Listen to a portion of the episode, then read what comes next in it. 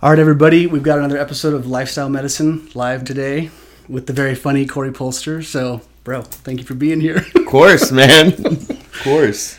Beautiful. So, uh, Corey recently moved back to Sacramento from you had a full time professional comedy gig Yeah. in LA for what, like 15 years? Yeah, about 15. Well, see, it wasn't full time for about 15 years because I was also doing some like bartending, working in nightclubs and stuff like that. Right, the day job for the artist, or night job for the artist, right? Yeah, yeah, which takes a toll doing both. But yeah, um, I was basically in the scene. It's funny. I lived there. I consider it two stretches. I lived there from about 21 to about 27, 28. Came home for a year so I could go to rehab, which is Yeah. the artist's way. So right, right. And then Yeah, the artist struggle. thought I was fixed and then went back to LA Yeah. for another seven year stretch. Yeah. So it was about 14, 15 years total. Um, but yeah, the second time, my second uh, uh, go around down there, I actually, um, I actually was was getting more gigs and stuff. It was it was just a different, um, it was just a different kind of feel than the first time. You know, I was more on my own the first time I was down Yeah. there. I feel like I had a girlfriend that was like pushing me to do things. Right. I mean, I'll be honest with you. The only reason when I first moved to LA, it was to do comedy, but I didn't do it for like a year, year and a half. Yeah. I didn't do it at all. So what'd you do? Well, I, I was just working and playing. I mean, I was 21 years old in a new city In and- Hollywood, right? But then I met this girl, Right. and I was like, "Oh yeah." No, when I met her, I was like, "Oh, I'm a comedian." And she's like, "Oh yeah, where do you perform?" And I had nowhere to say at that point. so- Nowhere yet. and I didn't want her to think I was a shit butt, so I was like, all right. So then I went and started hanging out at the comedy store, doing the potluck, and um, yeah. And then from there, it's funny how those things work. You know, you just show up one Yeah. day, you start meeting other people that are in the scene. Some of my best friends are people I've met through comedy down there. I'll So, bet. Well, and you ended up, I mean, over time, right? I mean, I know you put your, you had to pay your, pay your dues essentially, you know, put your licks in, but you ended up opening up for some pretty big names. Too. Yeah. Yeah. What, Oh, were some, what were some of the big dogs that you? opened Well, one of my favorites was uh, Nick Swardson. Nick Swardson, that's a funny story because I was doing a show. It was at the Improv, which is on Melrose, and um, I'm I'm opening up for Nick Swardson, but he's not there. So this is January third. So it's like you know three days after New Year's Eve. Yeah. I get up to do my to do my uh, my comedy, and actually, can we? Do we have any uh, Yes. addition? Yes, we that do. We could use to this. And by addition, you mean gin. yes. any kind of alcoholic beverage. yes, here. Awesome. Actually, and I, I should give a little uh, a little shout out to Cooper. Cooper, I have not met you, but this is a Guardian Reserve Gin. Coop. Yeah, Cooper. So he's got a ranch in Montana. He is. That's good. Yeah, isn't that good? yeah. Well, we should give a shout out actually to Pookie on this one. Yeah, Pookie. Yeah. So Paul Robinson, aka Pookie, he's uh, Love he's Pookie. married to Deanna. Sorry about that, Deanna. yeah, Deanna's Deanna's sister is married to this guy Cooper, and this is his gin. It's amazing, so really good. So anyway, side Yeah. tangent. That wasn't paid. There's no paid advertising for this, but Yeah, but but it's authentic. it's very good. Really yeah, good. It's incredibly good. and if you didn't know, gin was made from juniper berries. I knew that from my time as a bartender. That you do. Um, So yeah, Nick. So yeah, so I was at the uh, the Hollywood Improv, and they're basically like, uh, "Hey man, you're gonna have to do like, you're gonna have to go until we light you." And in comedy terms, lighting is when somebody either gives you like a flashlight or a phone light, and that lets you know like it's different in different Oh. places. You have two minutes, you have three minutes, but wrap it up. Uh huh. Get off the stage. Wrap up. Yeah. Wrap up your bit and move. which was kind of scary for me because at the time i feel like when you're a younger comic like the way the way to do it is you get this is what i tell anybody that asks me who's thinking about doing comedy i say look get a tight five minutes. And this is what anyone will tell you. It's not like i came up with this. Get a tight five minutes that crushes. Yeah. so that whenever you're called to be hey we need you to go on stage. Know it forwards and backwards. Make sure every joke lands. You start with that, and then you add another minute, and then another minute. It, whether it's a minute a week, Yeah. two minutes a week, whatever it is, so that you start with a crushing five minutes, and then you know after maybe a month or two, you have ten minutes that crush. After Yeah. a year, you'll have forty minutes Yeah. you know, don't get lazy and keep things that don't work. Um, but we'll, yeah, we'll get into that later. So, so I was, uh, so I was on the, tan- the tangent comedy right, mind. right. yeah, no, and I do those all the time. Oh, Uh, I know. I know. Yeah. So basically, um, the producer's like, "Hey, man, uh, you know, Nick's not here, so you're just gonna have to go." it's really like scary for me because you know I only had like a certain amount of comedy time. You know, I had things I was working on, but Yeah. it wasn't it wasn't foolproof yet. So um, I get up there, mind you, this whole crowd is there to see Nick Swardson. You know, Sure. so they're they're there to see him. They don't they don't really care about me, but it, it is it's a really good feeling when you get a crowd like that because the thing is people show up to comedy clubs they're there to laugh. Nobody wants sure. to see you fail. For sure. right? They don't say hey let's go let's pay like $30 for a comedy ticket so we can see a guy eat shit. Like you know i'm sure there are people out there Yeah, like that but most people aren't. So i get up there and like you can kind of see who comes in through the back Yeah. and i'm doing and i'm crushing and i feel so good. I mean it's it's a great Yeah, feeling. it's going well. all of a sudden, uh, you know, Nick Swardson walks in and he's with uh, one other guy. I forget his name. But, anyways, he walks in and he is fucked up. Really? I mean, like, yeah, he's. And he and he, he well the funny thing is when I talked to him afterwards he was like Oh, no. dude I have been rolling for 3 days straight I mean he was on you know coke he Oh, was on God. yeah, and he was fucked up. But here, the the funny part is, so like, so they give me the light, and I'm like, all right, well, you know, it's, I think it's the time you've all been waiting for. You guys have been patient, you've been Yeah. awesome. But I'm gonna bring up Nick Swardson, ladies and gentlemen, Nick Swardson. I bring him up. He walks up to the stage, and I'm not even kidding. He just, he doesn't say anything for like a minute. He puts his drink down, and then he picks up the mic. And he's like, "All right, let me do some jokes for you, fucking assholes." And then he, uh, and then he, Oh God, pardon the French, but then he uh, he grabs the microphone and he just starts scratching it on his face like this. What? He's just going like this, and the crowd is losing it. Really? They're losing, and I'm like, I am sitting there like, you know, I worked really hard on my comedy, and it's like, wait, all I had to do was scratch my face Oh, with the God. mic. They lost it, but then you know he he he, he then he pulls out of his pocket this wad of stuff and he puts it on the. There was a piano on the stage at the time. Mm-hmm. Pulls it out and he's like, all right, let's get to the jokes. Just very lazy, but also very authentically Yeah. Nick Swardson. yeah, You know yeah, what yeah. I mean? Yeah, yeah, yeah. But yeah, so that that was that time. Yeah, so that so that happened. So let's see who else who else did you have you opened for? You've opened for Nick Oh yeah, along um, along your way, right? I mean, over the years, like I you'd mentioned, Yeah. over some some So if com- if comedians are watching this, they're gonna count opening for people. It's like it's one of those tricks of the trade where like if you get on stage before somebody, um, even if you're like like when I opened up for Dave Chappelle, oh man, this was like 2004 or five. I don't know. That's awesome though. It was it was it was awesome because that's like a comedian's dream. Oh my gosh. Chappelle. And and, Oh and God. what he did that night. Well, he did a Friday and a Saturday Uh-huh. at Cobb's in uh, at San Francisco. And when I say I open, I mean I was doing jokes while people were still getting set. You know what I mean? Mm-hmm. Like Right. but still, I went on before him, and it, I was booked to be on his show. So I'm I'm calling it what Yeah, it is. yeah, yeah. Take it. But um, no, he gets up there and he does he does four hours on Friday. Four hours. He had a notebook out. He had a pack of uh, uh, menthol cigarettes, and he was just smoking. I guess it's legal, like if you want to smoke on stage, Oh, it's okay. completely legal if it's part of your act. wow. So he's up there, he's looking through his notebook and he's smoking cigarettes. and then, but the crazy part is then Saturday night, he comes back, he does a completely different four hours. Doesn't tell one, crushes both nights.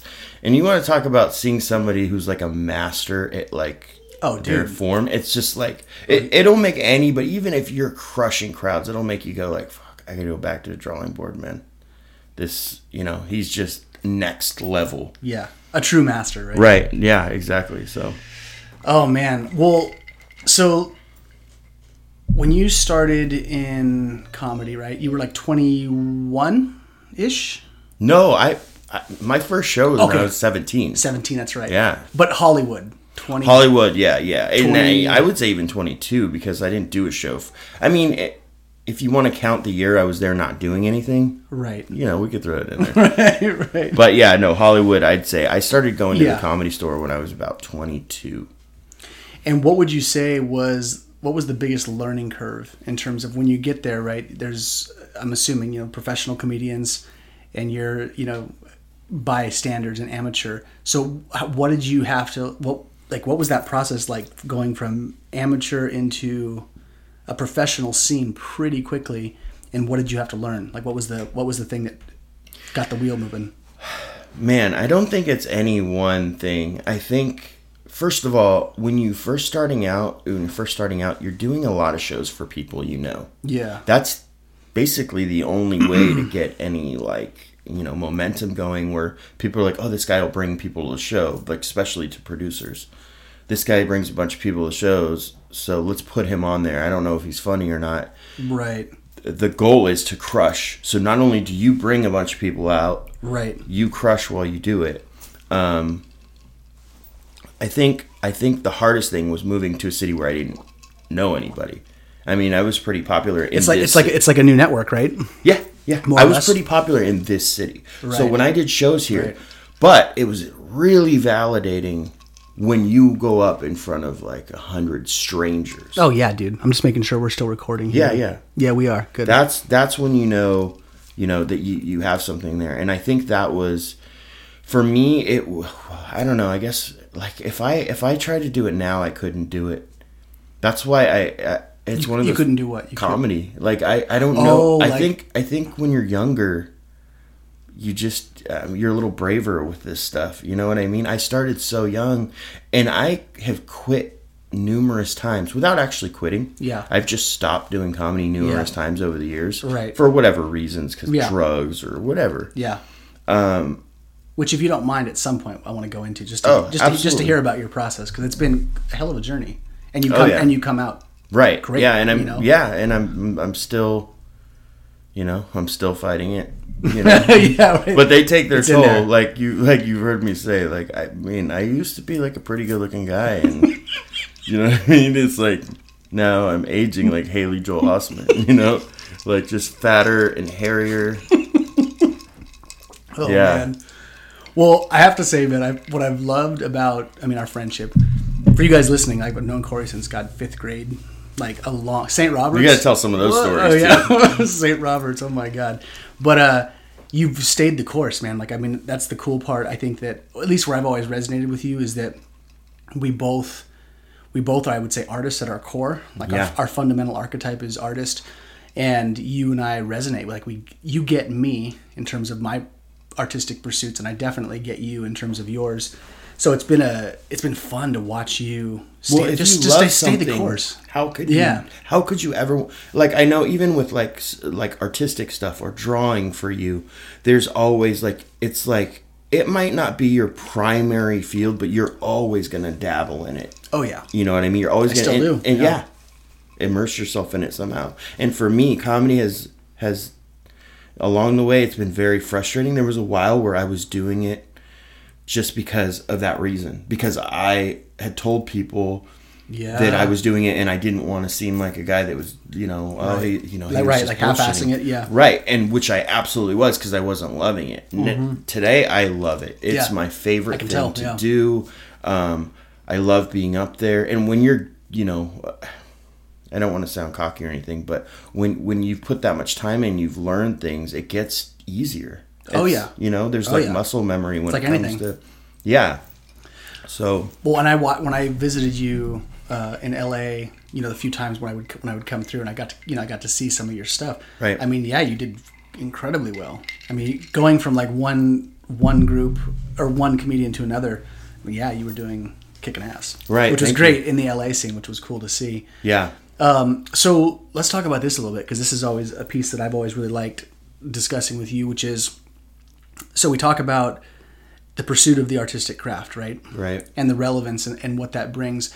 So, I mean, to date, when you write comedy, Mm-hmm. when you're writing bits, you, whatever you want to call it, researching bits, you know, when you're you're kind of living life and doing your thing, as you're as you're doing that and formulating it into a joke that you can present on stage, what do you get out of it? Like, what's the, what's the what's the like the essence behind that? Because it's different for everybody, right? Some artists, Yeah. like when I draw something, I'll give you an example from myself. When I draw something, typically, like I'm not particularly good at imagining something and drawing it, but I'm very good at seeing something in my environment, drawing it, or seeing a picture of Superman and drawing it. You But- mean like right in front of you as you draw it? yeah, like Or- most things that I, I draw, I have to have either um, a photograph I've taken and I work from a photograph, or I, I'm looking at a, a tree, Yeah. a living tree, and I and I draw it. I can't just fabricate from my mind. But when I draw it, I mean, what I get out of it typically is there's this there's this huge pivotal thing that happens where I draw something that I see, and then as soon as I draw it. I feel like I've made it my own. It's become this thing has now this thing has now become personal to me because it's gone through my lens Absolutely. and it doesn't mean I have ownership over that thing. It just No. means that it's that it's that much more a part of me, if that makes sense. No, it So- makes perfect sense. Yeah. So for me in drawing, that's kind of what it's like. But I would love to hear because comedy's a different art form. Okay, So well, I'm curious, like what like what is it? What do you get out of it? You know, like what's the meat? Okay, well, I'm gonna. It's funny. I'll tell you this. I remember I we had to do book reports at uh, Christian Brothers School. We both went to. We had to do book report and um, uh, autobiography, and I chose. This is when I wasn't sure yet, but I wanted to like. I loved making people laugh, and I'd Yeah. always loved making people laugh. You've been doing it a long time, Yeah, like in grade school up. right. Yeah. yeah, sometimes, sometimes uh, not. Yeah, not to my benefit. Yeah. but But but for ours, for But sure. whenever I when I when I read this um, anecdote or antidote, I always love when I read this antidote. Um, it, it like really struck a chord with me. I was reading Richard Pryor's uh, autobiography. It's called Pryor Convictions, and there's this story in there. It's like, hey, when did you know that you wanted to be a comedian? And like, and like, why? And like, what is that feeling you get? And I forget if it was him or a third person re- retelling the story of like Richard was he, he grew up in a brothel, right? He didn't know who this, his father was, so he Mm-hmm. Right. was raised by all Right, these right. random people. But he was getting up and he was running across like the ranch yard and he slipped in a piece of shit. Right? He slipped in a piece of shit and everybody on the porch Oh my just God. started dying laughing. So he stood up, ran back and did it again because he loved that feeling so much. no way. Whether that story is true or not, it's always stuck with me. And this is something I read when I was like a junior in high school. Yeah. Because I knew exactly what he was talking about. There's a feeling you get when you're in front of just a large group of people or even a small group of people, but they're genuinely tuned in. They really are listening and Yeah. and they like you. You know, they want to see you do well. And so it's the best therapy I've ever had is walking up on stage and just talking about, you know, whatever's going on in my crazy mind. And a lot of time, you know, there's a lot of hyperbole. Yeah, You're going to exaggerate everything that happens. as but, any good storyteller should. Right, but on the other hand, it's also write what you know, right? Yeah. Like you, like I have a bit where I talk about living in the hood because I lived in the hood in a LA. I lived in I- Inglewood. Yeah. I remember. Yeah. So that, but but I didn't grow up in the hood. I didn't like have it rough at all growing up. I actually Southland grew up pretty yeah pretty affluent. Went to Catholic school Yeah. like, but um. But it was important for me to do that because when, when I got on stage and I started talking about that stuff, people that did grow up in that environment, it was cool for them to hear what it's like for like this white boy from an affluent neighborhood to be in in that situation for even you know Oh, a year or two Oh yeah. and then and then tell you what he got out of it but then they can also be like oh yeah that happens every day or you know what i mean Right, they right, right. and and that and that is uh that's really cool but like yeah my, i think my point is like you got to write what you know even though there's a lot of hyperbolic situations and then uh, you know uh, you're going to take liberty with a lot of things that happen i feel like the most important advice i give to anybody in comedy too is just be authentic Yeah. be authentic. Don't try like if I tried to do Richard Pryor's jokes or D- Dave Chappelle's jokes, it wouldn't work because I didn't grow up Yeah. as a black man in America. So I can't Yeah, you know, I can't enough. bridge that gap. So Well, that's yeah, and it's um. I don't know if I answered your question. You did, yeah, no, no, you did because I mean that's it's the same thing, right? The artist uh, is artist, right? It's just an archetypal title, but I mean it's you're tracking um, you're tracking a feeling for the most part. It's a it's a sensation. It's a it's a sensation that comes over you, you know, as a result of completing the craft, honing it, shaping it.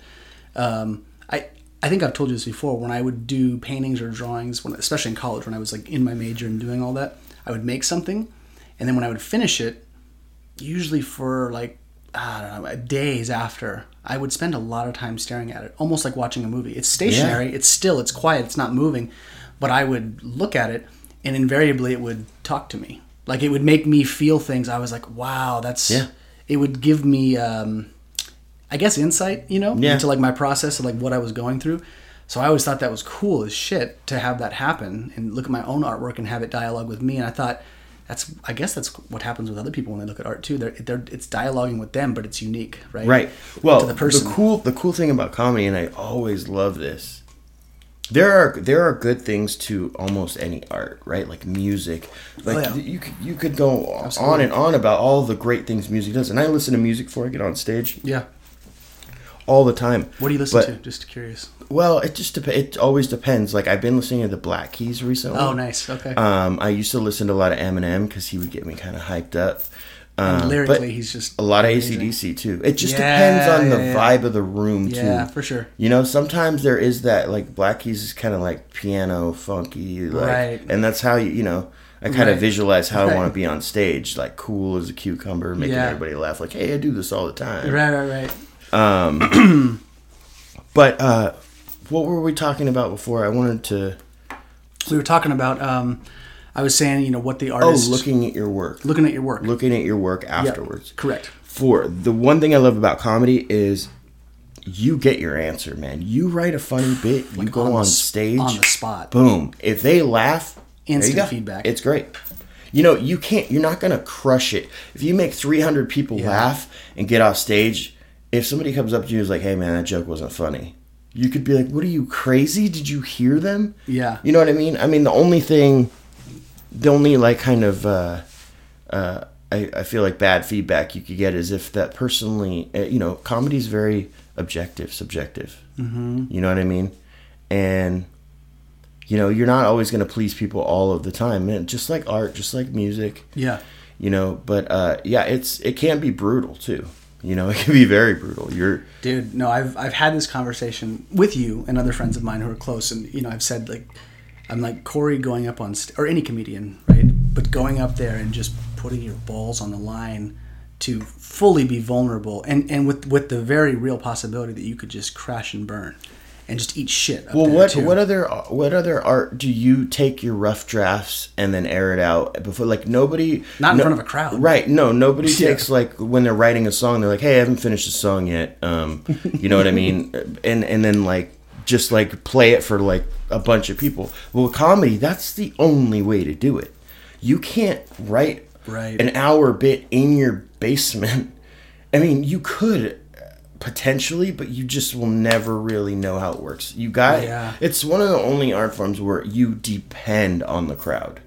Hundred percent. You know what I mean? You can't do comedy by yourself, and No. you know you could write music by yourself, and and there are there are pluses and minuses to that, but I think it's a really cool um, a really cool thing that like that you have that um, that connection with the audience in order Yeah. to do it.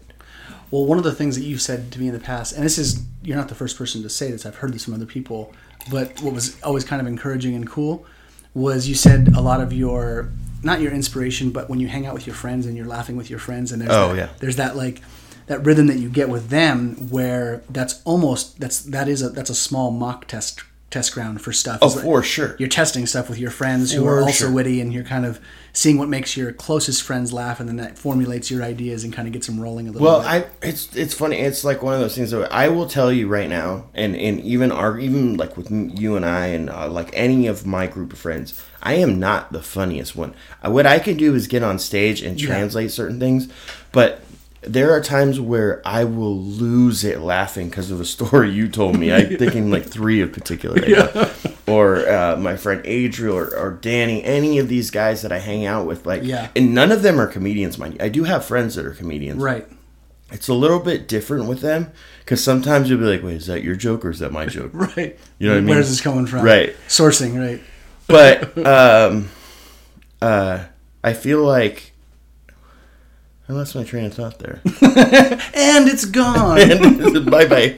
This gin is good. Too much gin. Mm. Um, no, we were just saying. Um, I was saying you use your friends for inspiration, right? Yeah. Like the dialogue, the stories. You, that's your. That's test- what you're talking Your testing ground, kind of, because and other people have said this too. Like Joe Rogan said that he's when he started doing comedy, a lot of it was just he would make guys laugh in the locker room. Yeah. And he would see what of his things were funny, and then he would use that joke with other friends. Yeah. And then that kind of got the ball rolling, where he was like, "All right, I'm gonna, you know, maybe check this out and use that." Right. But I mean, some of the funniest, I mean, some of the hardest times I've laughed have been with you. And Same we've- here, yeah. And we've just lost our shit, you know, losing it, like uncontrollable laughter. Yeah. It's amazing. It's No, phenomenal. it, it hurts. Yeah. To, sometimes. yeah, when you laugh that hard, where you're like, please, Please make it stop. please make it stop. yeah, totally. So, um, okay, so let's talk about this because this is, you know, this, this is a good segue. Talked a little bit about the process, right? How you're like formulating jokes, how you're getting your stuff in, but then you're very, you also fit the profile pretty much of like the traditional comedian, right? The archetypal, which Tortured is soul. tortured soul fully. So we look at these guys, sadly, right? Farley, Belushi, these guys that is very common, right? There's an edge with comedy. and I'm bipolar, like Right. diagnosed bipolar. Right. Yeah. So you have that edge of, of the of the swings, right, emotionally, and with that comes usually substance abuse. And so walk me through a little bit. I mean, obviously I know, but just to kind of give people Oh, uh, yeah. a rundown of like what you kind of went through, how it affected your art, one, how it affected your comedy, and then how you sort of how you've navigated it since then. Well, to answer the first question, it affected my comedy. Now it, it's like it's like uh, if you were a painter, it's like more paints in my palette now because I've lived so much life and and done so many fucked up things that I regret and you know like that just makes for better comedy you Yeah. know what i mean it really does it just does. makes if you kind of have this the irony, perfect right? life going It's the irony, yeah. you know it's like people i feel like people do watch stand up to escape to, and also to feel to feel better about situations they're in you know like Yeah, man. and it's like oh wow i'm not the only one going through this right now Right. Um. so yeah i don't know i i feel like what was the second part of the question So it was, yeah, it was, you know, what, I guess what, yeah, I probably gave you too much, but it was probably like, the question I was kind of going for was, you know, you, you battled substances, right?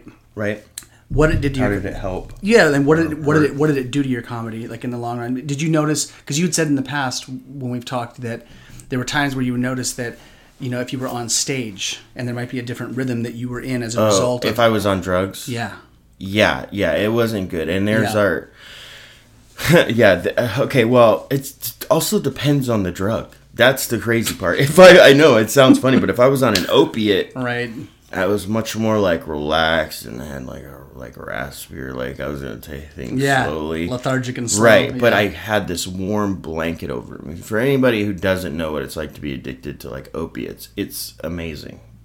I mean, I'm not The worst I, no. ad. oh, right. It's it's awful. It will ruin your life. It Yeah. almost did a few times for me, but yeah, no, but there's a reason why it's an epidemic. I mean, it feels really good. It's like you know, it's like most a lot of drugs do, man. That's Right. why, people get hooked, right? but I'm eh, you know it's it doesn't feel half as good as like earning that pleasure in your Yeah. brain. You know, Yeah. this is like Working you didn't it. do anything here. I'm gonna take some pills. It's like the reward system in your brain goes off, where it's so much more fulfilling if you get up and you work out and then you go do a show and and you work out this material you worked really hard on and it and it works and the payoff is great.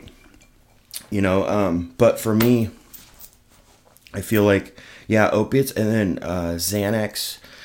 Xanax is an awful drug because it just makes you forget everything. I mean, I, there's still times where I'll talk to people who are great friends of mine, Yeah. and they'll be sitting around and they'll be talking about some story I'm even like the main character of. Right. Right.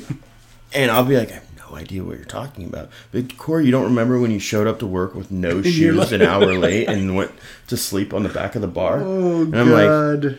no, I don't. Actually, no, I don't. No, no, I and it's don't. it's it's embarrassing. Like I, I get why people tell those stories, and especially with me being a comedian, they're like, oh, he can take it, but it's real. It's like sometimes I'm like, I do this weird thing too, where if have you ever like done or said something really embarrassing and you're in the shower the next day and you're like, and you try to wash it off your head. no, but I, but. I, but I mean, I, I have a process where I'm, I'm just beating myself up inside, where I'm like, Right. I mean, well, I do think like I'll, I'll sometimes go like this and But- shoot the bad thought out of my head. I'm not kidding. Like I do weird stuff like that. But the shower, like washing the bad thought out of my head, like I don't know if that's some sort of autism or something. But yeah, it happens and I do it. But oh uh, god, yeah, um, I feel like that that's you know Xanax is one of those things that it it did a lot of that and it was awful and it made it so I didn't have my natural cadence. I didn't have my natural wit. My my close friends used to call me zombie CO. That's what they would call me because I would just turn into a zombie. pretty fitting. Right. It yeah, was, I it was, was, a just di- like it was a different. Well, it was a di- you were a different cat. I mean, Right. across the board. So I mean, I saw you go through the gamut over the years. You know, and the the Xanax, in some way, was the like the anti anxiety drugs were I would say almost the worst of the lot. Yeah. because you were you were sl- you were like a zombie. You were slow and you couldn't especially a guy that's normally pretty quick. you're super quick. Right. You're very fast. It was and it was depressing for me. I'm like, oh man, you Yeah. don't need this. I mean, anxiety is one thing, but you just weren't able to formulate as quickly as you would, and you'd forget a lot. Yeah. Oh yeah. It was so different. I still have these patches of where, like I said, where people will tell stories or whatever, and I'm like, I have no idea what they're talking about, and it sucks. There, the worst was either with social media or text messages. I would look back, somebody would text me, and you know how like when someone texts you, you could see your whole history. Yeah. Where I would go back and I'd be like, what? I like wrote like a, an essay of just rambling nonsense. yeah. And I'm like, Bullshit. what the fuck am I doing? Like, and it's, it, Yeah. it, I'm glad those things happened because it got me to a point where I was like, all right, I can't sustain this, man. It's not who I am. Anyone who actually genuinely knows me and loves me cannot stand me like this. Yeah.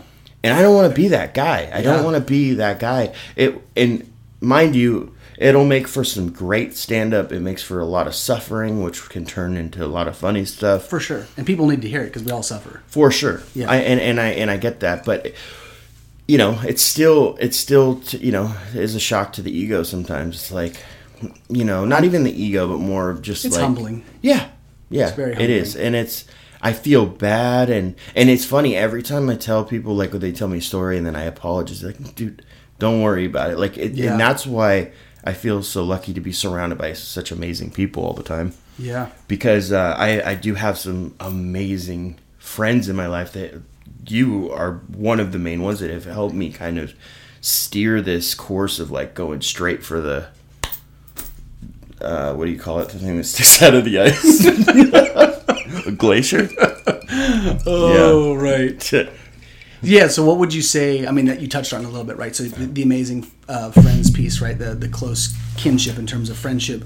But Mm-hmm. uh, what was the turning point? When did when did you start to? I mean, I know you identified the problem in your you know your twenties, and then you navigated a lot of bumps up and down. But what was the turning point? What do you feel like got you to a place where you know the, the substances were left behind? age i think man Yeah, just time. I think I think good people. You, uh, two other guys who are like have always been there for me, my family. Those things always help because the those are the people that hold you accountable. Yeah. And when you have the people out there that aren't held accountable are the people that they keep fucking up because nobody's gonna question them. Nobody's gonna be like, "Yo, man, like if you want to stay my friend, you got to knock this shit off." Yeah. Like those are some uh, some very um, profound like uh, like game changers for me. Just having those people in my life that will be like, dude, you gotta knock the shit off. And I, me loving them and appreciating them so much that I'm like, man, I, I'm having a, a hard time getting through life now. So much so that I'm gonna pop these things. But at least I have my friends. If I lose Yeah. them, I'm For sure. toast, man.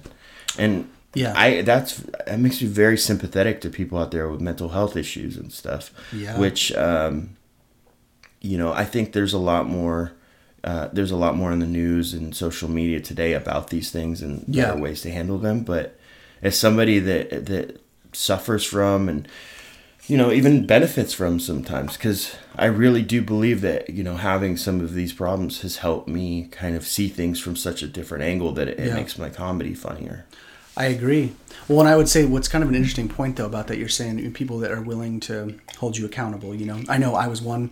Uh, there were other people in your life as well, some of your really close buddies that were saying this isn't, this can't stand, this isn't sustainable. no but they And- never gave up on me Correct. but, correct. yeah But what's interesting about that is is that there are, you know, there's a certain amount of um, what's the word I'm looking for? There's a certain amount of fortitude that you naturally have to withstand that confrontation because a lot of people, man, there's uh, you know, there are other people in my life that I could approach with that same ultimatum and they would tell me to fuck off. Like there would be people that could not handle that confrontation because of for whatever reason, right? They, they couldn't handle, and it happens. you mean the ultimatum of like stop doing drugs or You i can't be or, around or- yeah, or just bluntly saying you're fucking up. Right. You're fucking up bad, and this is gonna end. i think they is- all would know that i knew I think people do know, but I'm saying I think it's it's good on you that you were able to to hear that constructively and actually make the decision, man. Because there's a lot of people who, man, and I feel like it's a it's a, the chicken or the egg, right? It's like what allows for that um, that level of accountability to show up. Because like Right. for you, I felt like we our friendship was uh, deep enough. We'd been friends long enough, and I loved you enough, and vice versa, that I was safe to make that move. I feel like if that foundation isn't there too, if it's not solidified, you know, you're not genuinely really close with the person or not fully. I feel like it can't. So there's this strength and vulnerability, right? We we have allowed ourselves to get very close over the years, and with that, yeah that brings a certain amount of weight. Yeah It like helps in those kind of situations. It's like, look, man, we have all this invested, right? Right. All this shit that's amazing, and you're ruining it. Right. So- exactly. That's that's perfect. point. Yeah, so it's like- that I would feel awful anytime. I would feel like the feeling of letting someone down or disappointing them Yeah. is a very strong corrector in like bad behavior. Yep. It's a very bad. It's like you know, the, there's an old I don't know, if it's an adage or just things parents say like, "I'm not mad at you. I'm just, Just disappointed,", disappointed. and Oh, that's that's always worst. way worse. And the especially if it's the family you choose, like friends that have been patient and like, all right, all right, I'll let this go. All right, I'll let this go. I'll let this go. All right, Yeah. man. You know, um, and I have so many stories of those. That's why I hold the friends that I have in my life so dear, Yeah. and that's why they're they're so important to me because none of them have given up on me. Sure, along the way they're like, look, dude, if you're gonna do this, I don't want to be at your funeral, you know, and giving me those ultimatums, but. f- For sure. they were uh, they were definitely catalysts to get me to kind of straighten my shit out. But I think to go back to the Yeah. main question you asked, I think the the the final straw that kind of straightened me out was age, man. I was tired of doing it. I was Right. tired of waiting outside Russian complexes to get like two OxyContin pills, and then I was tired of you know like going to the the pharmacy, popping a couple Xanax, and then waking up the next day like, what did I do? Like, who did I text? And it's just like Fair there's like, you can only sustain. And I know some people it takes a little longer. Um, the cool thing for me is there was uh, we've talked about this. There was like an arrested development. I feel like in my just even in everything, my emotional uh, intelligence, my actual intelligence. I agree, man. I feel like It's slowed down for a number of years. Like I, I would say that it was. Is that gin on that side? yeah, I would say it did. It slowed down because there was a period where, oh man, I noticed it, but this is before you kind of told me too. There was a period when I didn't know you were on drugs. right. There was a period I didn't know, and I was like, man, Corey's Yeah, because you've never been a drug addict or around them, so it's like sometimes you could just play it. Maybe he's just an erratic person. and I thought Corey's just he's in a new phase with his comedy. He's in a new, you know, direction with what he's doing, where he's going, um, all of that. I was here, put that back over there. I just was kind of of that mind where I thought, well, I think he maybe he's just shifting gears. You know, he's got a different take on his comedy. He's figuring things out. And then you told me eventually, you're like, yeah, man, I've been on, I've been on these, uh, I kept it a for- secret for- from everyone. Yeah. And then you told me, and I was like, oh, it like you know the, the light bulb goes off. I was like, Yeah. oh, this is why he's been all over the place. My mom says the same thing. She, I, I mean, I remember the day when I just couldn't get any, and when you can't get any opiates after you've been taking them every day, Yeah. you go into withdrawal. It's called kicking, and I was kicking hard, and I had to go work. I had all these things. I remember going downstairs, and I just broke down. I was like, "Mom," like, and just basically just told her. I'm like I'm addicted to Vicodin or whatever, and it's not good. Like, and then I was just curled up on the couch, and you know, very fittingly, especially for my mom, who's you know one of the greatest people ever. She just Pretty awesome. yeah, she's a great. I mean, just a great woman. Yep. Altogether, very compassionate, very loving, and you know, she took it head on. And the hardest part of that whole thing is, I remember we were. I was at rehab, uh, and I have a lot of different thoughts on rehab. I think if it can help you, good, but it did not help me. I was doing drugs the day out. There's a lot of people that fit that profile. It doesn't doesn't help. Right.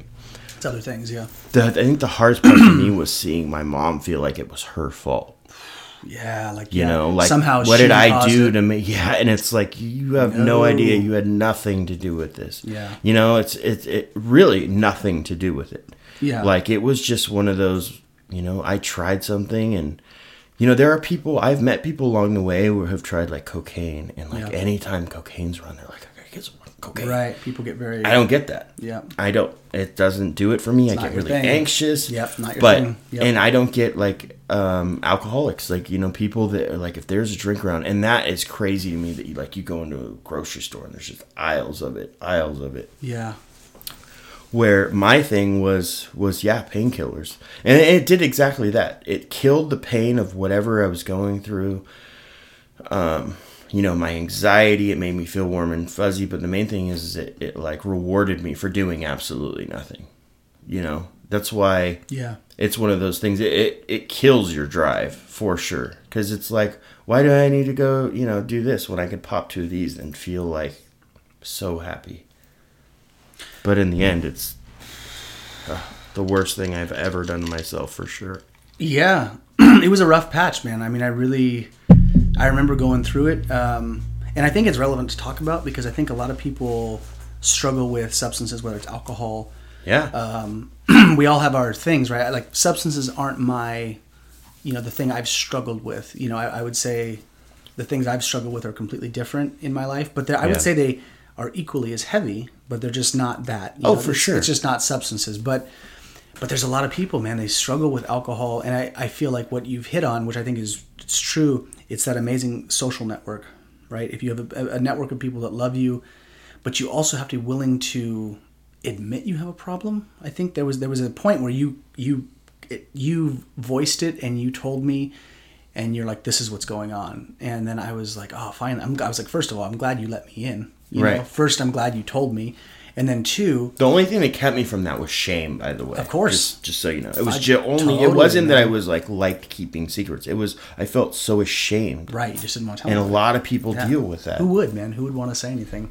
That's no, it's very rough. So And two. what's that? You said and two. You said one. Oh, the social network, right? Mm-hmm. The people, the, the friends. Um, I think the second part is just the you know the willing to to admit you have a problem, like the accountability. Right. There comes that point too, because I feel like if a person is not accountable or you're, I don't know. And there's a there's a touchy thing with guys sometimes, right? Yeah, don't ask for help. Yeah. So right, and there, and and if someone confronts you, I don't even like that word confront, but if I were to come up to someone who say had an alcohol problem that I knew and I was close with, and I said, "Look, I really hate seeing you do this," there can be a very real shutdown on the other person too, where they're like Yeah. defensive. One, like fuck off. That can be one, or two, I don't have a problem, total denial, um, or they're hurt and like I don't really need to be you know badgered or beat down on this. They can take it a bunch of different ways. Yeah. So it's rough. It's a it's a rough thing to navigate, but you're lucky, man. There's well, a- it's that's lot a, weird comedians- situation where you're a victim Yeah. of something, but you're also causing victims with your victimness. For you know sure, what I mean? for sure. Like, yeah, I, I get that there are people who are, you know, predisposed to like being addicted to things like I am. I just Yep. there are certain things that if you like, if I get Vicodin, I'll just want to keep taking it, and so I stay as far away from opiates as I can Yeah, where I haven't had to shut down everything in my life. Like a lot of people do have to do that. I didn't have to start. Like I don't ever drink. You know this. I never. I, this is a special occasion for me. So I, I Mm-hmm. Never drinking gin. Right, right, right. But I never do it. I Yeah, mean, you're, I know you're rare. You're, you're not much at all. Yeah. So, um, and then, but, but there are people that it's like, all right, well, if you know, you have to stop doing everything. yeah, And I, but that wasn't me. Luckily, it was, it was. I had that one thing that was like my Achilles heel of drugs, yep, um, and and then everything else I kind of tolerate because I just didn't have the stomach for it. And there Mm-hmm. are lots of people out there like that. There's people that like uppers. There's people like downers. right. Well, let me ask you this because this is something we've talked about, uh, and it's been a shift in recent the recent year. So we, I don't know how long it was ago, but we ended up talking about psychedelics, right? Yeah. and we had talked or I had, I told you about Shane Mauss. That was kind of how I opened up that conversation. So for people that are listening and or watching, uh, Shane Mauss is a comedian. Um, I've mentioned him before in one of my other talks, um, and I think it was not that long ago I mentioned him. But what what he essentially what this was about was he was this comedian who was um, essentially self medicating with psilocybin mushrooms to treat his bipolar and was having these bouts of depression and then would take psilocybin mushrooms and then he would twice. I think he would take a dose one week and then space it out, take another dose, and then he'd be good for like four months. Three, Right. three to four months, and then he'd have to do it again. As opposed to being on a perpetual, you know, pharmaceutical drug. which are the worst I've been on, like Seroquel and Effexor. There's They're one of those rough. Effexor. You try to get off of it, and you get these things called brain shivers, where it feels like I'm not kidding. Like it feels like someone's rocking your skull back Oh and forth God. in your brain, or your brain's going back. I, yeah, and it's a known thing. I was taking like 75 milligrams, and then I was like, man, what? I don't want to. You know, it wasn't working. Like there's all these crappy Yeah, side effects bummer. and uh, and then I was just yeah. So so anyways, I didn't mean to cut you off, but I just No. want to say I those They're- they're pharmaceuticals fun, are right? evil, man. Well, that I think that was the drive for Shane Mauss too. He was saying he realized that he was at a place where the, the drugs were making him feel so terrible outside of what he was trying to address that he started looking at alternative methods, started doing research, and then when when was it when we took our first little journey with It was psilocybin? July seventeenth. of la- this last summer, right? A summer. Only reason I remember is because I met the love of my life almost the very next day, and this is a cool story. Yeah, but yeah, Deer, Deer Pickle. yeah, yeah. dear pickle. Um, So, yeah, so Corey came to me, uh, just to give context for the people that you know that are listening. Corey came to me. God, it was like last summer, and you were going through. I had, I think I had just given up, um, the the Adderall and That's the- right. all that shit. You had like bumped off of. It was like the pharm- November before, and I was like, I, fi- I, was finally like five or six months in from that. Right. So I think it was like June or That's right. something. And you had made the decision to get off of them um, for a number of different reasons, right? Um, But you Yeah. had just kind of gotten fed up with the with doing that, and you were talking to me, and you were just saying there was like this depression, there was this heaviness, you were feeling just fucked up. Basically, Yeah. it was it was not a good space for you. Well, let me in. let me let me add to that just a little bit so it doesn't minimize it by yeah, give some context. Yeah, I there was a point for anyone who has mental health issues or, or, or doesn't even know, there was a point where I was daydreaming, daydreaming about dying. Now, not hurting myself, but like, man, if I died, I would get all this love. People would miss me.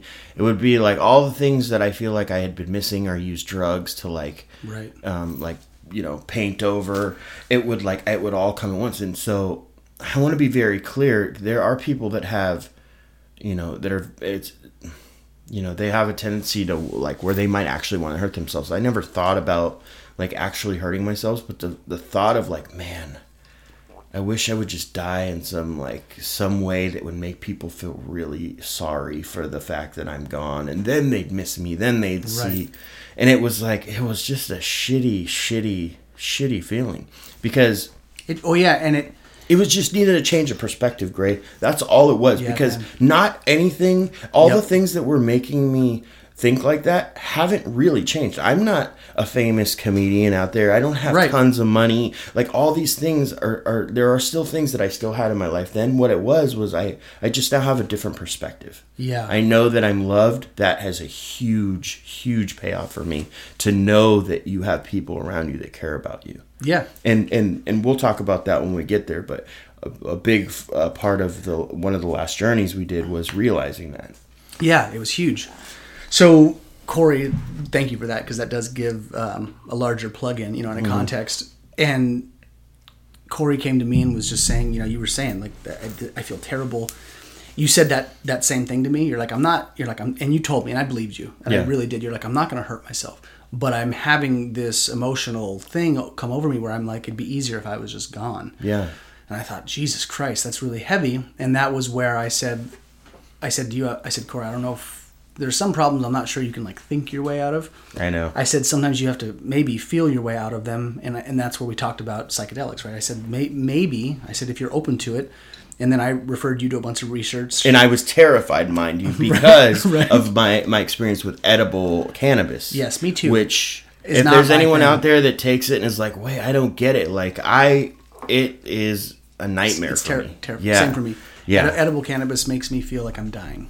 Yeah Like if I have too much. Yeah, I was telling you about the time I took 100 milligrams on accident because my friend Adriel, thanks, Dick, um, gave me a pill and he was like, "This this will be Sorry, a good bro. idea." Yeah, and then I took it and I was in my room like this for eight hours. Please, I was I was chanting, "Please make it stop. Like a mantra. Please make it stop. Please make it Oh, stop." like an it stop." incantation to come out of the Right. spell. Right? Yeah, and and I finally passed out and like woke up and I was still high, but. Yeah, It's horrible, right. It's So you were freaked out. So I so I thought maybe mushrooms. If it's anything close to that, You're no like- way. you're like, hell no, And right. I and I live in my head. You know this about me. So I was Absolutely. always like, oh, I heard people. You know, I heard a guy. Uh, wouldn't let anyone touch him because he thought he was a glass of orange juice, and they were trying to drink him, and like all these crazy urban legends that probably aren't true. Right, right. But yeah, so I was very, yeah, I was very scared to say the You least. were, yeah, you were. But we we talked about it at length. Uh, I think I sent you the Joe Rogan podcast with Paul Stamets. I sent Mm-hmm. you some research I had found that I had come across, and I said, you know, check this out, read about it, think about it, sit with it. And I said, the next time you come to Sacramento, maybe we can kind of sit and do that. And uh, you you agreed, right? And Yeah. that first time, that was last uh, summer. Yeah. And then what happened? oh man, that was um that. I mean, we had. I I don't know what shook loose for me, Yeah, but you know, like I said, I was daydreaming of just like not being here anymore. Like I said, not hurting myself, but like I wish I was in a car accident or something. something, so I wasn't Yeah. here. To then, um, like, all right, I'll try anything, and I was super scared, but I have a lot of faith in our friendship and trust in you, Yep. and I, I, it was the perfect person to do it the first time with because when I remember when we when we took them, we did a little um uh like a prayer before and it, it, it I don't know it was a, a nice ritual especially us Yeah. you know being raised Catholics Yeah, some of that, that sure. stuff can kind of get you in the right mind frame to be a little bit more Yeah. spiritual and Well, yeah, and just to, to give context to that, like it wasn't anything that I devised or made up. It's sitting in a few what you would call medicine ceremonies over the last ten or twelve years. Right. Like I'm not a shaman. I would never claim to be. I'm not at all. I'm just a dude. But but I've learned a couple things, and I think what you've been a shaman to me though I mean it was it really did it helped though, right? I mean, Yeah. the, the, the ritual of putting that in there, um, of just you know, I was like, let's do some breathing. yeah it helped my nerves like, Yeah, I was like, oh this isn't just drugs I'm taking No, like, to like go quite to the a- opposite, right? yeah like where you just take drugs and go to a concert and or No. you know the Grateful Dead or something this was like a really profound thing for me Yeah. and that that kind of got me into a state of like well it puts me reverence it, and- yeah it puts me into the same state which is why i do it too it's Right. it's it, the ritual i think is just to get your mental palate into a place where you're receptive right because you know the, jumping into the psychedelic world i mean it's a shit show sometimes and things can come up. So i always feel like prepare for the worst and maybe things will go really well. But yeah we did breath work. We said some prayers. We you know kind of went asked ancestry and we're like you know if wherever our ancestry is like help us with whatever we're going to process through this journey tonight. Right. And we just you know we did uh did some clearing you know we lit some of the you know did the hippy dippy shit. We got some uh, palo santo and you Right. know, like you know we just smudged ourselves and then uh you know, to be honest, because what you had told me, you know, like I said, I'm not, I wasn't resident shaman by any means, but I was like, uh, you're going through some shit, and I like, "All right, Corey's up, you know, like, Mm-hmm. Yeah. get my shit ready, dude, because Corey's about to probably have a meltdown because I've Yeah. seen one of my other friend, close friends have a meltdown. Right. So And I was pre- the weird thing is you I was pre- prepared, prepared for for- that too. you- you I was like, all right, bring it on, You because prepared. you had specifically told me you're like, this might happen. You're right, but first of all, you will come out of it. It's not going to be permanent, Mm-hmm. and um and and it'll be important for that to happen. So I was almost kind of like. You know, like when you break down muscle tissue so it'll grow back Yeah, yeah, yeah. stronger. That's exactly what I was kind of prepared for. Yep. But that's that's not what happened. No. I mean, it was great, but I did not no, have a bad trip. No, and that was that was right. We did our thing. You know, we we we we uh, drank our tea, and then I think we just sat around for a little while. And within t- twenty minutes, Corey looked at me and he goes, "I feel good," Yeah. and I was like, "You do." Yeah. And you were like, "Yeah, I feel good." Yeah, and I- I remember that. And I remember thinking, okay, well, Well, a little bit of a give layer. it some more yeah, time I was there, like, buddy. give it some time. Maybe this is just the onset, but that's I was I was I was encouraged by that. I thought maybe this isn't going to be a total fucking meltdown. And then yeah, and then what happened? well, then I okay. Well, at least from my perspective, and then maybe you can tell me yours. I I remember looking up, and I remember there was an airplane going across the sky, and you said something. You said, "How'd you like to be trapped in that doing mushrooms right now?" and I was like, I was like, oh my god, and that was so funny to me for Yeah. some reason. Like the thought of just this little, little metal capsule going across the sky like this. You know, it didn't have wings or anything. It was just this little metal capsule, and like people like ah, like shrooming inside it, and I, and then I just was like, I just like thought that was so funny, and then you were like, here, and then you were like, hey, let me put on some music, and like you were, your vibe was very like, yeah, like you were kind of the controlling the party. I remember it was kind of this kind of vibe. Like, Yeah, yeah, yeah. And you had the lights going, and then you put on a song, which was "Come la Vida." Cumbia del Olvido. Greatest song I've ever heard. It's Pookie, by- I think that's Pookie. It That, is Pookie. That's a that's a shout out to Pookie. For the sure. song was amazing, but you put it on, Yeah. and that kind of set a vibe for like. I remember like hearing it, and I was like, "Whoa, okay," and I, it wasn't Yeah. too much. And then it kind of it was like I remember laying on the grass. I oh the other thing that you did was you're like, hey, you want some water? And I was like, yeah. And it was you had gotten frozen strawberries. That's right. And you put them in the canteen, so it was like instead of ice cubes, you had fro- and it, t- it was strawberry water. Yeah. And I remember taking a drink, and I was like. you know, like you ever This is seen a kid eat ice cream for the first time on YouTube? This is the most amazing thing ever. Right, and, and but I remember you had this look like, mm-hmm, mm-hmm. And then um, yeah, I, and I think where what really set it off was so so it was fun. I remember laying on the grass, and I'm, and I remember specifically thinking like, why would anybody ever sleep inside? Why wouldn't you just sleep on grass? Because it felt so good. But I remember I had to pee from drinking all that strawberry water. Well, before this was the Little Homies. Was it? Little I thought Hom- it was because I stood up. Little Homies went first, then you went to go pee. And Oh yeah, that was the rabbit hole that set it off. That's right. Okay. Yeah. So we had so I'll, well I'll just interject Mm-hmm. this piece. Now all of this, right? This is the weird part at least for me about mushrooms is that when you eat them it's a mixed bag, right? There's all these crazy things that can happen. There's usually a euphoria. There's usually usually a little bit of panic. There's a little bit of oh shit. Right. But we hit this we hit this phase where Corey and I just started talking and we started sharing stories. And I told this story to Corey about um, when I was very when I was really young. I was like 18, I think. Uh, the first time I sat with mushrooms, and that was recreationally, just being a kid. Right. And um, I was with a buddy of mine, and we drove to Monterey. And on the way back, we basically stopped at a Safeway, and we found these little little homies, which were these little tiny plastic containers out of a like a With Mexicans in them. with Mexican cholo vatos inside of them, and you opened them up instead of candy being in like those little vending machines that have the twenty five cents. You open them, Little and it's like an egg, and when you open it, it's like you know Victor, and he's got like you know his little cholo outfit on it, and you're like. And we were on mushrooms, so Right. we thought, "What the fuck is this?" And we started losing it. I told Corey the story, Just- and Corey, like, he's like, "Wait, so there's little tiny like Mexican characters inside the inside the eggs?" And I'm like, "Yes, bro." And he's like, But we started going down the rabbit hole of like who thought of this and who thought thought of- like hey who saw like a bunch of cholos walking down the street was like you know what would be awesome is if we put them in little plastic eggs and sold them for a quarter. Oh my god, we lost And- it so hard. We started laughing so because I said, I was like, No cancer research, no foundation. Right. Little, Little homies, homies, little, little homies, little homies. Yeah, that's what I'm gonna do. little cholo, little plastic cholos, and little plastic eggs oh for a quarter. shit! It was really funny. And yeah, yeah, and so when you're on when you're on uh, psychedelics, I feel like these rabbit holes, yeah. they're Oh my man, god. they're they're they're they can be. ama- I'm sure they can be bad too. I haven't experienced any bad ones yet. I have. Yeah. They're they're they're a little rough, but yeah.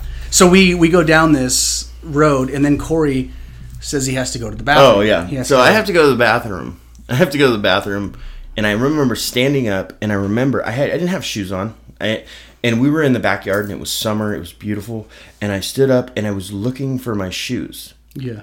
And but I was doing this for like five minutes before Gray was like, "What are you doing, man?"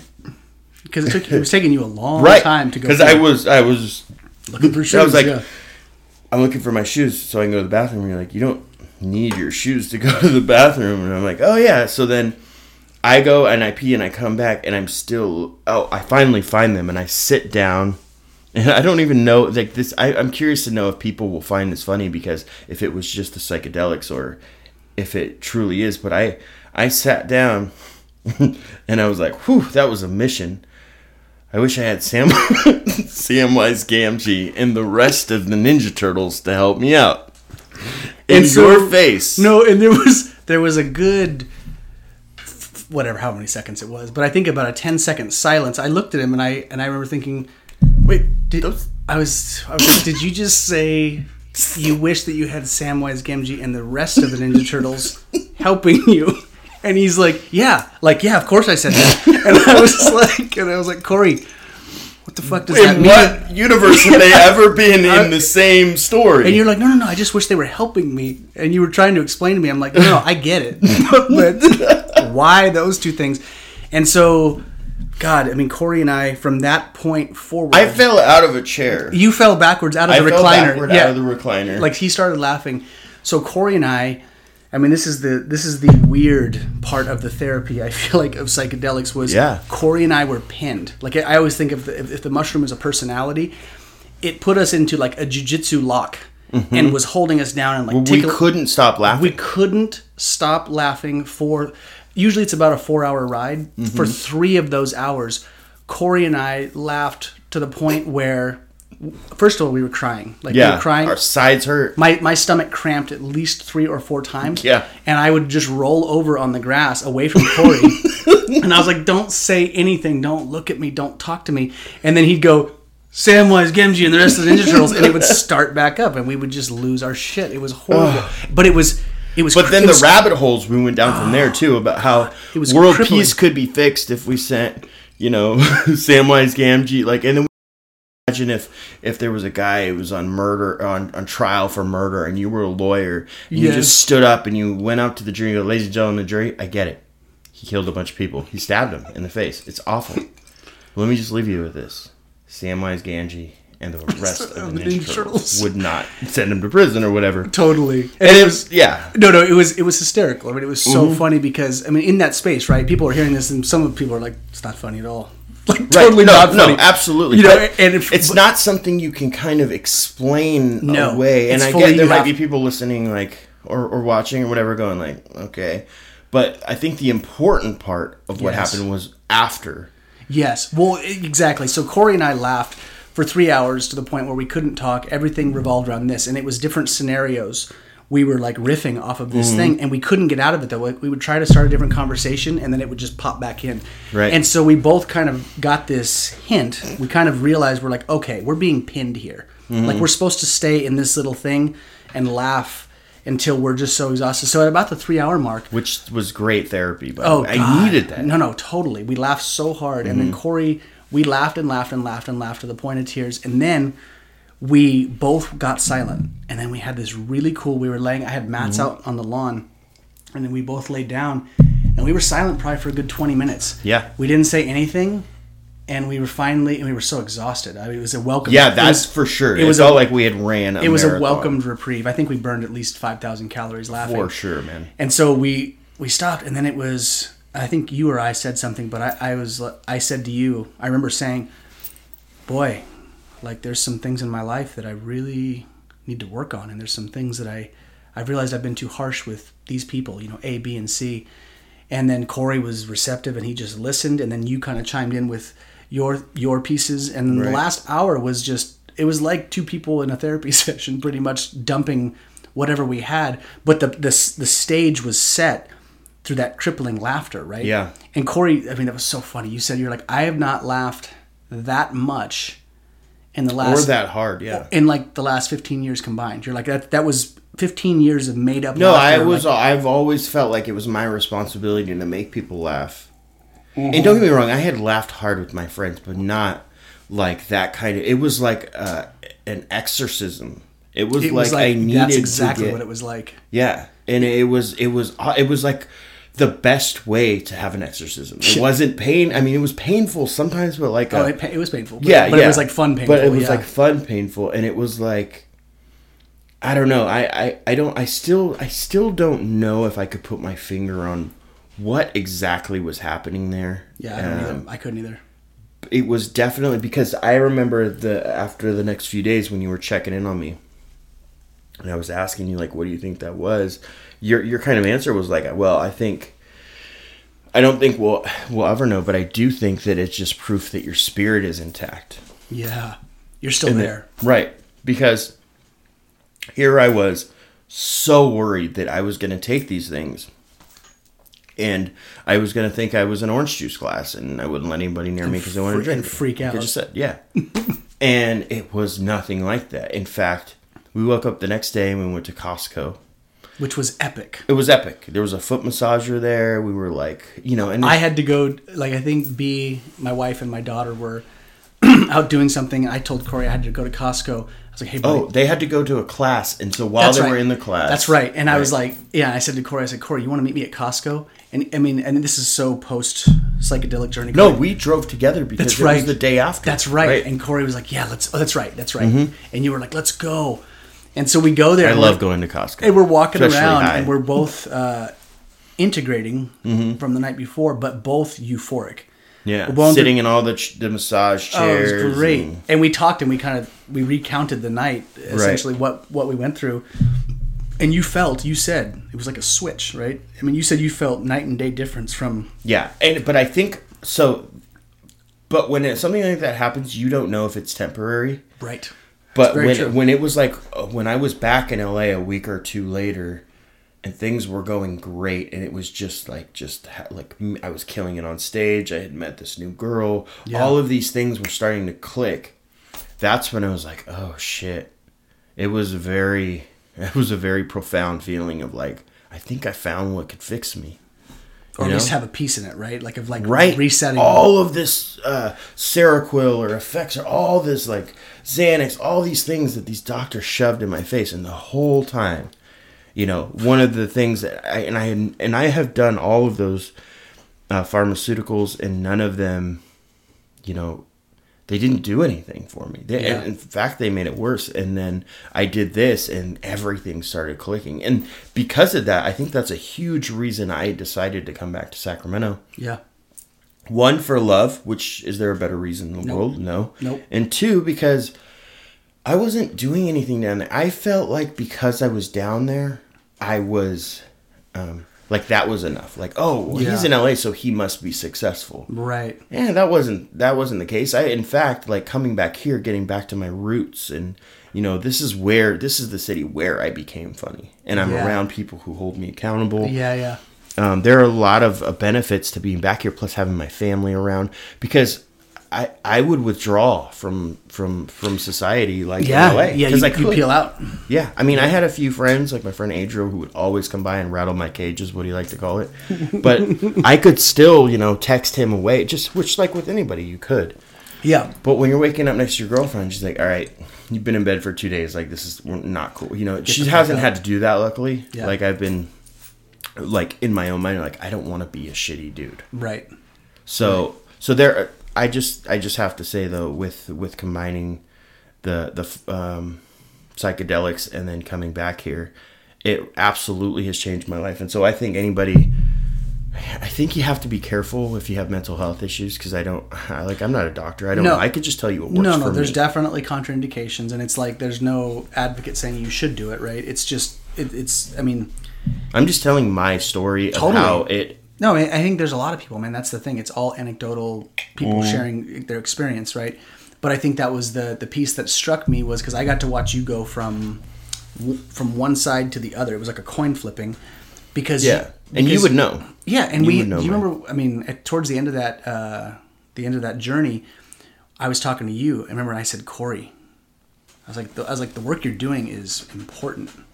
I was like, you're funny as hell. You know, you're. you're Oh yeah, yeah. And that, that was, was- a big turning point, and Yeah, that we kind of glossed over was there was a uh, the part where you were talking about when we kind of got done laughing and we quieted we down. settled down. Yeah. A huge part was like that. Yeah, it was. I remember having a very distinct feeling, like, man, I got like Tony Robbins here, because you completely reconstructed my self worth just with Yeah. basic like because I feel like part of the reason you were able to do that too, obviously, um, you know, you're very intelligent and you have a, a a large vocabulary, but like you also know me, so so you telling me these things and me knowing you're not a bullshitter, Yeah. Definitely not. it meant so much more. Like fuck, he's right, and making uh, great points. You know, making great points about Yeah. you know, and the fact that like I I do having this remember having this distinct feeling of like, man, if I was a, as big of a sh- piece of shit as I have been thinking I was, then why would I have all these amazing people around me who Fair enough, right? refuse to give up on me? And Yeah. that is, you know, that is a, it's an amazing feeling, and and I feel like one of the things that the psychedelics did was was help me help me get there. and it, I feel like it made you receptive because I could have had that conversation to you, you know, at a different time, and it would have been like, yeah, yeah, thanks, you know. But Right. we, but I think once that's the beautiful piece of like psychedelics is that they pull you into this realm where you're receptive. Some of the barriers are dropped, and it's like dropping that seed in right at the right time. Because all I said to you was, I said. The work you're doing is relevant and important. I said you're bringing joy to people's lives. I said the, Right. wor- the world's fucked up. Like people Yeah. are I mean, there's a lot to be upset about. There's a lot to be worried about. I said, you're bringing levity to the the souls of the people that you're touching. I said, that's relevant work. I said, you know, have some have some you know gusto and Corey. Like shit, you're awesome. Yeah. and, and you got it. You were like, yeah, I am. And I was like, yes, you are. Well, I So- just needed that, kind you of know. kickstart of like, Yeah. um, and and and you know, I feel like moving forward with our journeys, this last journey we went on was a lot different. Yeah, a lot more introspective. It was a lot more introspective, but it was, it was, um, it was just different. Each thing is its own uh, its own journey, uni- its own Yeah. universe, right? Right. Yeah. Uh, this one for me, I, I remember having. I've had some some because, like you said, um, you have to kind of reset it every few months. Yeah. I had a very. I started uh, like kind of sinking back into that old way of thought of not being worthy enough or being good enough. And after this last journey, I remember having this feeling of like, wow, I'm loved, and and having that feeling of being loved was like it was so profound for me. It was so profound because it was Yeah. like nourishment, man. It was like sunlight. It was like a blanket of warmth and really people don't need too much. We're pretty resilient, but one thing I feel like we all need is like love, Yeah. you know? In Yeah, one form pretty- or it's another. pre- it's pretty simple. Yeah, and I'm not talking about sex love. I'm not even talking about girlfriend love. I'm just talking about pure like if anything were ever to happen to this person. Yeah. There's a feeling you get when Yeah. you know somebody Yep. would would be destroyed if something happened to you. And that kind of built me up to know like, wait, I can't take myself for granted. And I can't daydream about hurting myself or or being hurt or whatever or dying because that would like if if these people died, that would crush me. Why would I ever do something like that Right. to someone else? Right. Purposefully, you know? Yeah. Well, so this is really good because I remember when when you that last journey, you were on the floor, right? Cor- Right. Corey was. I have this. I have this awesome space heater in my in my office, which we're in right now. Mm-hmm. But I have this awesome space heater that has the fake fire, and it was getting really hot in the room. And so at one point, I turn it off, but the flames are still going. and I leave Corey alone for what I don't know 30, 45. I don't even know. 45, Time was 45 not- minutes. Yeah. I come back because Corey was in his own space and, and he's huddled up next to the fire. Curled up around. around the space heater and he's like, I'm so cold, man. I just can't get cold. I'm like, it's because the heater's not on, bro. Well, that's a perfect example of mind over matter because it wasn't even that cold in here. It No. was that I had been cold when we started the journey Outside. because it was freezing, Yeah. and I could never quite get warm. Yeah. except for when I started thinking about like, oh, I'm loved, and that brought a actual physical Warmth. warmth, over me. And you broke that down for me in that space. You said, Yeah. And you said to me, you, I was like, how you doing, man? And you rolled over and you're like, I'm loved. Or like you said yeah, something yeah. like that. And I, was I like- remember. was- I remember you. you- Then you were also like, "Well, tell me about," it. and I was like, "I can't." yeah, I was like, words I was right like, now. Corey, I was like, yeah, I asked you some super deep ex- Right. Mm. existential question about Catholicism because Corey's Catholic. I'm like, I'm like, bro, so where, what's your relationship with Catholicism nowadays? And, and you're like, I remember having I- my face I- down, like I can't say the words right now. I think that's my rhythm to a fault to ask the wrong question sometimes at the wrong time. No, no. I mean, But but you you were like- it also got me thinking about it. But it was like, you're like, there's I can't, no way I could. You're like, I can't verbalize this. I cannot do this right now. It's no way. Fair enough. There was no way. So, you know, swinging this back to this has helped, right? Uh, in terms of just the pharmaceuticals, right? The, the drugs, like the, the, the introduction The of psychedelics or the the psychedelics have, have seemed to have made a shift, right? Mm-hmm. That, that have like shifted things for the better. And then with that, um, obviously you met Nicole, is my pickle. like the next day. Yeah. I, The- I, I always tell people like, oh, how did you meet Nicole? I say, oh, old school Tinder. They're Like, what's old school Tinder? I was like, that's my mom. my mom's old school Tinder. I didn't have to swipe Mm. right. You know, if your mom says, hey, this girl thinks you're really cute, like I was like, oh, dude, give her. Can I see if I can get her number? Oh, that's so funny. and it's funny. Her and I will kind of think about um, all the things that had to happen for us to get together. Yeah. Um, and it's it's like it really strengthens our bond because like we there's so many like any other day we would have missed each other. Who knows if she would have been working? Right. There's all these things that kind of had to line up. And one of the things that had to line up was I had like I had no self worth the night before or Yeah. the the week before. Yeah, that's right. So when my mom, you know, had told me about some girl uh, and they own a day spa that worked there, is like she thinks you're really cute. You know, I might have just kind of like shrugged that off or whatever, but because she said, I was like, well, "Who are you talking about?" When she told me, I was like, "Oh, see, see if I can get her number." Um, and then from there, Gray came over, and then we constructed the perfect text message That's right. by the pool. That's right. Corey's like, "Hey man, she just texted me this. What should I say?" I'm like, "Bro, give me your phone." Yeah, yeah. We, like, said, was- we picked out the perfect emoji. yeah, I was like, "Give me this." Oh no no! Don't do the kiss face emoji. That's a little bit oh, too That's, that's aggressive. way too forward, bro. Right. way, way, way too forward. Well, I think, but what's cool about this, right, is that it points to. I mean, this is the thing. It's not unique to our experience, but I think a lot of people talk about. I, it's like anything in life, right? When once the psyche and the emotions have shifted, reality seems to kind of aug- Yeah. augment and shift with it. Yeah. So it was this amazing. Um, it, I saw it almost like a sign. It was like, here we go. As soon as Corey had the shift, that that clicked over. Yeah. Then you were immediately into this, you know, relationship, and you were just so into her. And well, so, it was another person that had to hold me accountable, which was huge. Because Yeah. left to my own devices, like I said, I withdraw Yep. every Yep. time. And and like there, it's funny uh, when Gray kind of approached me. He's like, "Hey man, I want to start working out in the mornings." I was like, "Oh, cool, nine, ten o'clock." It's like, no, like the mornings, like be up six thirty, be over here at like seven.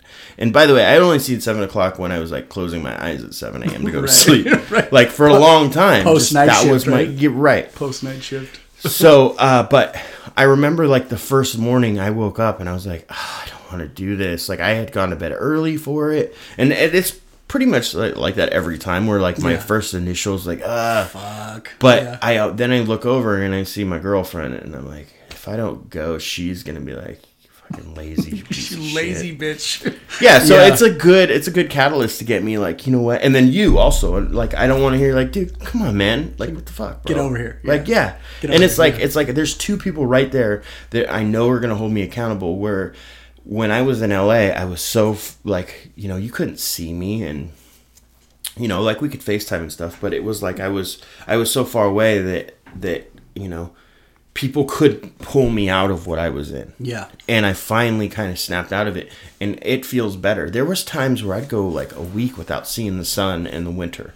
Because you got to imagine the sun went down at like 5 and I would go I mean, I would maybe see it in the morning, but I would go to bed at like 9 rough, 10 a.m. It was and and I accepted it. I just was like, "Oh, I'm a vampire." Right. But it was it was almost like I don't need to do that now. Yeah. And that's why moving back here was important for me, I feel like. I Um, did too, man. I think it was a, I think it was a good move, and and what I told you still stands true, which is people say, "Oh, you're leaving like the Hollywood scene," and it's like you're not leaving the Hollywood scene with your tail between your legs. I said, you know, you're in love. It's a choice, You're- yeah. Yeah, you're coming back to a place where you started, which there's there's a nostalgia, there's a romanticism. And this city, that. Sacramento, has really grown up. You know what I mean? Dude, when I came back, I was gone for 14 years, and I came back, and I, and I was very surprised at how different Right. Sacramento was. Still got a lot of growing to do, but I was Right. I was impressed. I was like, wow, this is not as bad as I remember. You know, Right, and it was right. never bad. That's I shouldn't say bad. No, So- but I know what you mean. Yeah. So, what do you think now? I guess with the introduction of psychedelics in relation to like your comedy, has it reframed? I don't know how you think about it or how you approach it, or does it is it just sort of like internally things are better, so therefore you're you know creating I comedy think differently. um I think a little bit of all of it. I mean, I don't feel like there I, I feel like I'm about three three trips in right now. So I've done th- mushrooms 3 times. Um and I feel like there's like each time some I've come away with something really important. yeah. So I feel like I feel like I'm I feel like before I could really focus on on fixing, you know, even like like writing or or things in my comedy, I needed to fix like myself, you know what I mean? Yeah. Like you can't paint if Yeah. you don't have a paintbrush and Right. Right. Right. is it an easel? yeah, I don't know. an easel? But yeah, like so now that those things are are somewhat like patched up and repaired, um, I feel like I have, you know, I have so much life that I need to talk about, and there's a lot of people out there that have, you know, mental health issues, addiction issues, all these things that a lot of people have gone through, and I feel like, um, you know, it's a, it's our quote from from from that book we love. It's like. Uh, the true meaning of any art is foreshadowing a higher universe reality. Yep. I'm sure I'm kind of That's paraphrase That's that pretty much it, though. Yeah. and I love that that saying because it's it's so true. Like The high you- mission of any art is that. right, Yeah. To Right. foreshadow that. Yep. right. If you're going to put like your soul out there, and that's what any I feel like real art is is putting like who you are out there. You you better make it worthwhile. You know, you better make it worth something that people. Throw it down. Yeah. Otherwise, it's just. Yeah. I don't want to say garbage, but otherwise, it's just um, it's contrived. It's it's not organic. It's It's not inspired. yeah.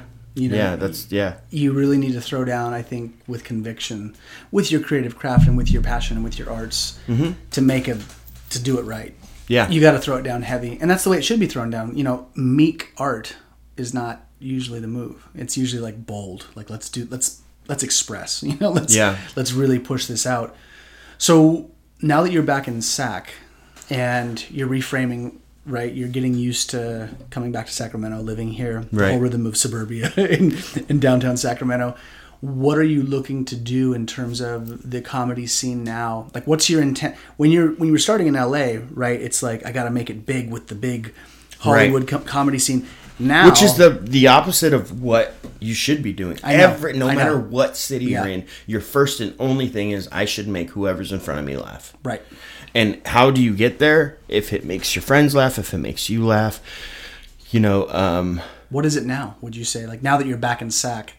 What, what do you say? Like, what's the directive? How you how are you approaching your comedy now as you start to like get your name back out here again? Well, easy. I the the cool part is is I have I have so much experience doing it, and I've like I said I'm very validated and doing it for years, making complete strangers laugh. Yeah, Right, that that's a huge thing for me because it gives me that confidence to know, like, oh, if I can make people who came to Hollywood to the comedy store wherever laugh, and they came there to see somebody famous like a Joe Rogan Yeah. or Louis C.K., and I could still make them laugh, it's it's a pretty good indicator that you can make any crowd laugh. So for me, I'm just Yeah. taking it like let me get a few shows, big shows, Yeah. you know, in front of a lot of people, it, the main places here, and just show them what I got, Yeah. knock them dead. And when I do, I feel like that's you know the cream rises to the top, no matter where you are. So I Yeah. feel like that's gonna be, you know, the next few months I'm really excited about. So I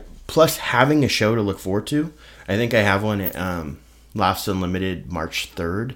It's the first Tuesday in March. Nice. And- I'll be there. Yeah, yeah, it's it's it, it's called a pro am, and it's like I'm sure it's a bunch of like newbie comics, but as far as this city is, I am new, Right. Right? You're I haven't been you- here in a because you've long been gone. time. You've been gone, right? so I want to go up there and just knock it out of the park. yeah, as you should. and then you know but that also gives me some incentive to write some new stuff and Right. i was telling you part of the the problem in the past has been that i uh, i would get lazy with writing and that's because you can go up and see a different crowd every night in la you can't do that here so when you could see a different crowd every night in la you could do Right. the same jokes for years and people will they'll crush because they haven't seen it but here i feel like you know, if you come to a show, I don't want to do the same jokes I did for the, you know, the last show that you saw. Yeah. I don't want to do it. it, and so it kind of it kind of makes me go, all right, well, let me get some new material out there. Yeah. And that's another great reason I'm happy to be back. So well, it's really good, man. I'm glad you're. I'm glad you're back in this scene. I'm glad you're. Um, you know, a big fish in a small pond. Like I, I like that, dude. That's Yeah. a that's a that's a good move in the purest sense. I aim for that. People are like, "Why would you want to be that?" I'm like, "That's exactly what I would aim for."